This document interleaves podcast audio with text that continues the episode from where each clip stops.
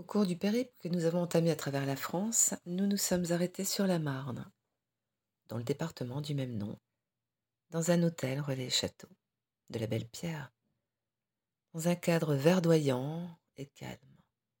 Pendant le week-end, nous avons fait connaissance avec René, le propriétaire des lieux. Il nous invite à boire un verre chez lui, dans une annexe de cette grande demeure. Il est aussi viticulteur en Champagne. Il nous a donc ouvert quelques bouteilles pour célébrer la fin de la récolte. Les rues refusaient au fur et à mesure que les verres se vidaient. Autant te dire que la soirée était animée.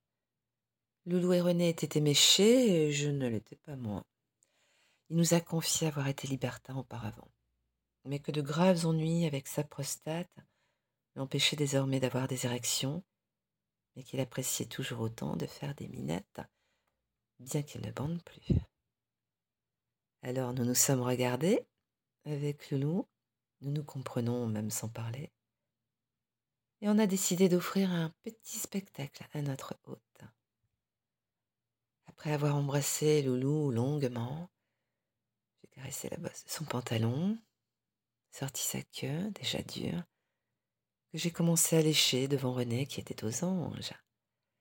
Il a vite sorti sa queue, qui, bien que de taille tout à fait convenable, restait inerte, malgré sa masturbation.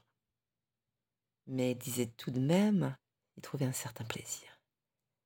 Il me demanda si il pouvait voir ma fente et l'embrasser. J'acceptais naturellement, lui souriant et en écartant les jambes. Et si sa queue ne bandait plus, sa langue avait gardé toute son expertise. Il compensait son impotence par un surcroît de gourmandise. Ses mains me fouillaient. Je relâchai la hampe de Loulou et me penchai pour regarder sa langue papillonner sur le rose vif de ma chatte entr'ouverte. Par petites touches du bout de la langue, René me léchait avec application mon clito. Sa langue se faisait plus pressante il inondait avec sa salive mon sexe, qui semblait se noyer sous le flot de sa bave et de ma cyprine. Il explorait consciencieusement le haut à la recherche du clitoris, le bas à l'origine de mon jus. Oh, il me fit jouir très vite. Je sentais aussi sa langue qui passait sur le pourtour de ma rondelle. Elle loose branlait, Regardez soulever le bassin quête du bout de sa langue pour qu'elle me baise le petit trou et s'y enfonce au plus profond? Oh ah, Rien de mieux que de se faire enculer par une langue avide. Nul doute que s'il bandait encore, il aurait rêvé de me la mettre dans ma petite fesse.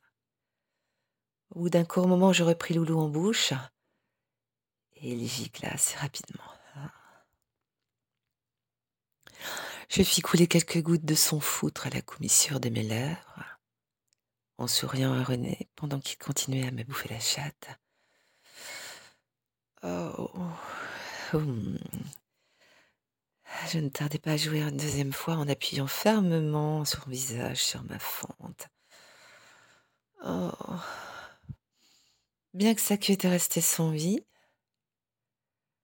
il nous dit qu'il avait passé un superbe moment et nous offrit un dernier verre de son délicieux champagne qui m'a permis de faire passer le goût du sperme de mon chéri. René, qui vendait sa production beaucoup en Russie, euh, avait des Russes qui étaient des gros consommateurs de champagne et de jolies filles.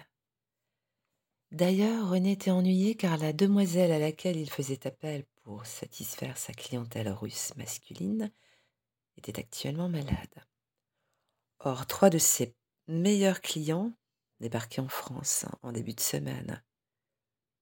Curieuse, je lui demandai ce que ses clients attendaient de, de cette fille.